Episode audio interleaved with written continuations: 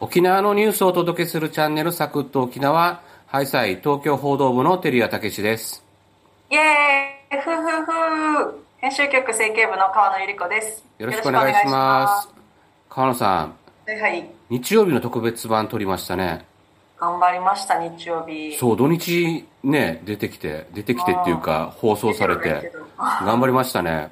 はい。その日曜日の特別版もなんか反響が良くて、ええ、えっ、と、ありがとうございます。コメントいただいて。うん、首里田さん、はい。川野さん、早起き諦めるの早、苦笑いって。これは、この一応日曜特別版もね、あの、はいニュースの深掘りをしたんですけどね、その違うところにコメント来てますね、またね。はい。エンディングの本当に最後の最後のところですね。起きれませんっていうやつね。はい。起きれません。あの今回は警察担当の、はい。警察担当で火曜日のパーソナリティの矢野祐樹さんと、警察担当で新人の比嘉海斗くんが、まあ、レンタカーのね、違法受け渡しっていうんですか。そうはいいう、それで警察も手を焼いてるよっていう記事の解説をしたんですけど、はいはい。警察担当ってね、朝が早くて、夜も遅くて、なんで起きれるのっていう話を川野さんしてね、アドバイスもらった割にはすぐ諦めたっていうことですね。そうそうそう。もう無理だなと思って。っていうか、そもそも早く起きる気持ちがないからね。じゃあなんかもう矢野くんがさ、いや、なんか5時6時には目が覚めるんですとか言うからさ、もうそんな人とは会話にならないじゃないですか。怖いね。彼まだ20代だよね。そう、だって目が覚めるとか言われても目が覚めないから悩んでんのにさ。ぼ僕は40代になってから5時6時に目が覚めるようになったけど。廊下でしょ、廊下。廊廊下廊下。まあいいや。でもう一個コメント来てまして島袋さん、はい。えー取材って記者それぞれのやり方があるんですね、えー一面に乗る喜びとプレッシャーも知れて面白かった。社内の雰囲気がいいですね。って。ありがとうございあります。がとうございます。なんかこうこうやってね、あの、取材の裏側とか、記者の人柄みたいのが伝わってて、しかもそれを理解してくれたっていうのが感じるとやっぱ嬉しいですね。嬉しいですね。そう。だから、それを知った上でまた、あの、しなんていうんですか、こう、記事のその文章には現れない苦労とか、ちょっと思いとかも感じ取ってくれたらいいですね。そう、あ、ね、感じ取れてくれてんじゃないのかな。ね、今後続けていくんで、ぜひ。で、はいそれがね、如実に現れたのが、シラフの川野パイセンと語る企画。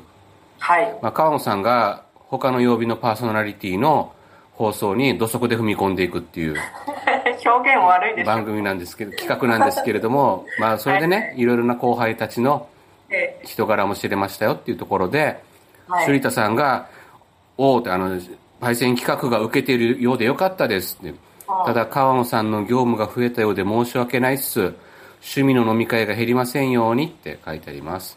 ね、首里田さんもね、だいぶコメントする業務が増えたようで、申し訳ないですあけど、ね。そうね、いつもね、コメントいただいてね、ありがたいなって思うんですけれども。大丈夫ですよ、私飲み会は減らしませんので、うん、減ってないようですね。言ってないです。うん朝起きてないから大丈夫ですよ。はい。玉虫さん。はい。顔のパイセンと語る企画、これは面白い。記者の知られざる素顔が人間味あふれてて期待してます。金曜日の川野さんから誘われたら皆さんぜひ芸の肥やしにということで、あの若手のパーソナリティへ、あの川野さんの企画、誘いは断るなという忠告までいただきまして、予告。はい。金国か忠国かなんかありますけど。そう、だから楽しみにしてらっしゃる方、リスナーさんもいらっしゃるんでね、ぜひはい続けていけたらと思います。はい。来週もやりますので、ぜひお楽しみにお聞きください。お願いします。で、はい。今日ですね、はい。今日は久しぶりに僕が解説しようと思います。お願いします。沖縄の人気料理、ポーク卵おにぎりについて語ります。まずは沖縄タイムスの記事を紹介します。ポーク卵おにぎりを発売するポータマは9月、東京都中央区で開発中の商業施設、東京ミッドタウン八重洲に出店します。沖縄県外以外には、福岡に2店舗あり、東京には初展開となります。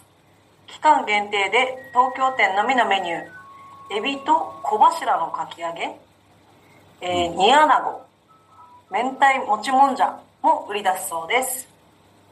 はい。テレさん書いた記事ですね。はい。あの、カナさん、記事読ま、事前に読まずに読み上げてるのがすごい伝わってて、いいですね。味が出てるんじゃないでしょうか。はい、ポーク卵おにぎりね。これ沖縄県民はね、もう、なんて言って、県民食って言ったらいいんですかね。ソウルフードというか、あそうそうもお袋の味というか、なんか全部同じ味なんだけど、缶詰のね、ポークランチョンミート。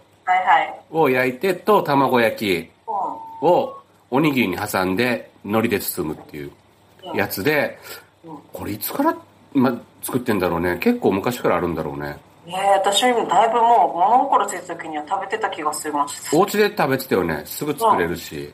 お家でも食べてたし、なんかこう部活の、なんか、あ朝練終わった後みたいな。そうそうそう。弁当屋さんにもあってね。そう。で、その後コンビニでも取り扱われるようになって、スーパーとかね、もうどこでも手に入るし、あの、ツナマヨだったり、油味噌だったり、なんか、入ってる入ってる。そう、いろんなアレンジもされてきてね種類も豊富になってきてるんで、で、それがまさか専門店ができるとは思わなかったんですけれど私も、も思わなかった。そう、2014年にね、あの、ポー前の名前がポーク卵おにぎり本店っていう名前で、最近ポータマっていう風に、まあ相性の方に名前を変えてるんですなるほど。が、で、牧師公設市場っていうね、あのーまあ観光客も皆さんいらっしゃるんですけども、うん那覇市の、まあ、県民の胃袋を支えるところっていうんですかね。ね。国際通りの奥にあるとあそう。そうそう。そこで1号店を開いて、まあ最初はね、市場の事業者の皆さん、働く人たちが集まってたようなんですけれども、そうするとまあ、あの、朝食を求めてくる観光客の皆さん、やっぱね、うんホテルの朝食じゃなくて、ね、地元のものが食べたいっていう方もいらっしゃるので、そういった方々に受け入れて、受け入れられて、またね、あれ、あの、おにぎりだからね、片手で持って食べれるっていう。そうそう。食べ歩きができる感じですよね。そうそう。でも、でもあれ結構ボリュームあるんだよね。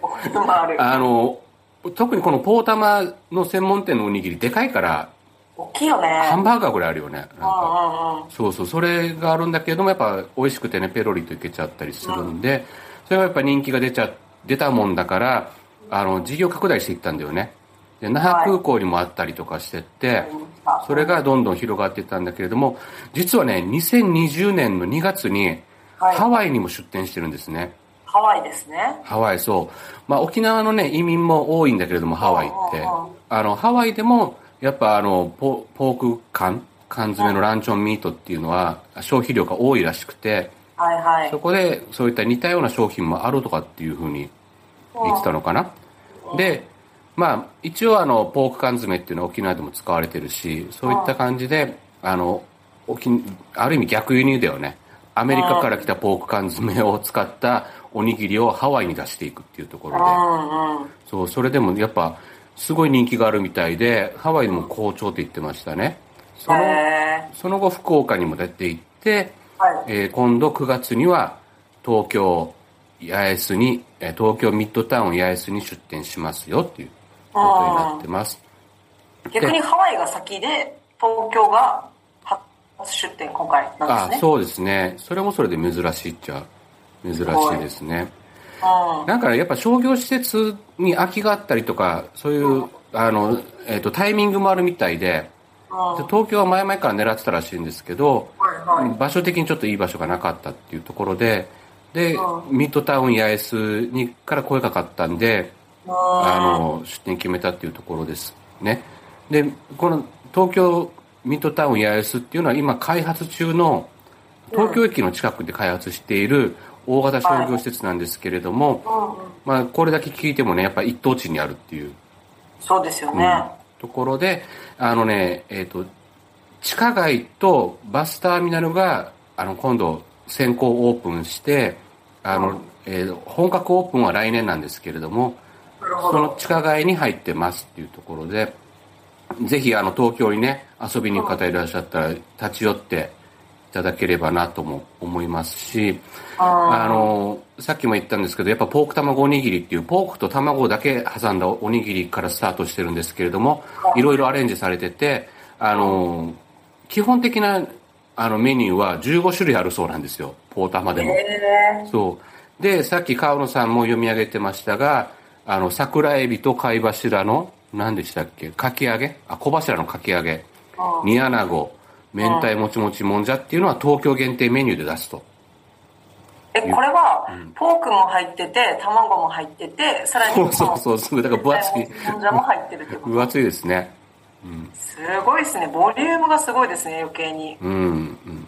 いいですね。あの、写真、あの、チャプターに貼っときますんで、ぜひ、ご覧いただければと思います。これ、ハワイでは、例えばロコモコとかガーリックシュリンプとか、まあやっぱり現地に人で人気のそういう味っていうか、もう入れたメニューとかもね、提供してるそうみたいで。そうそう。それぞれの店舗で、やっぱ一応、あの、店舗限定メニューっていうのを作ってるみたいで、まあ、東京は東京で作ってて、あの、今年4月には沖縄本島北部の元部町、あの、美ら海水族館がある地域でもオープンしてるんですけども、そこでは、あの、地元の、地元産のアグー豚の生姜焼きのおにぎりも作ってますね。へえじゃあこれ基本の味を変えずに、さらにプラスで、えー、なんていうんですか、そこの地域の特徴とか地域の好みみたいなのをメニューに反映させるっていう戦略がやっぱり、より人気を高めてる要因なんでしょうね。あ、そうですね。なそういう戦略見えますね。うんまあ、うまくいってるからこそそれを取り入れてると思うんですけど。そうですね。あの、ちょっと今、経済面で連載している、インタビュー連載している、あの、出口戦略を聞くという番組が、あ連載企画があるんですけど、あ、PR ですか？違います、違います。あの、それで、このね、連載企画で、あの、流房ホールディングスの糸数会長のインタビューをですね、でもなんかあったんですけど、やっぱりこの、えー戦略としてやっぱりこうローカライズしていくっていうその地域に合った特徴に合ったものを取り入れていくっていうことが、まあ、結構やっぱりあの今のニーズが高いものニーズが高くなってるうんああ、なるほど。あの、出店戦略の一つとして、あ、まあ、えっ、と、リウボウホールディングスって言ったらね、あの、はい。百貨店と、沖縄で百貨店とコンビニ、ファミリーマート、はいリウボウスーパーをね、はい。経営しているところなので、そこのトップですよねいろい。ろ業態はちょっとずつ変わると思うんですね。百貨店とかスーパーとかコンビニとか。ああ、はいはいはい。変わる中でも基本戦略としてはやっぱりこうローカライズ、ローカライゼーションされた沖縄の商品っていうのを国内も海外の観光客も求めてるんだっていうふうに発言していて、でなんか、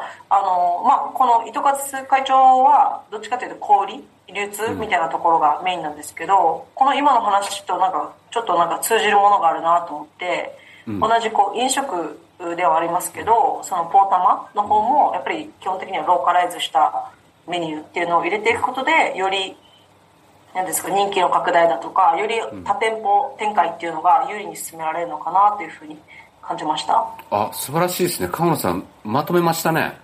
まとめました。配線企画で載ってる上に、このまとめまで来ましたね。いや、すごい。違うぞって言われるかもしれないですけど、一応そうなのかなって感いや、じました。そういう切り口で見ると面白いなと思いました。はい、ありがとうございました。はい、エンディングです。お疲れ様でした。お疲れ様でした。ハッシュタグ企画は、はいアイディアが降りてくる。はい。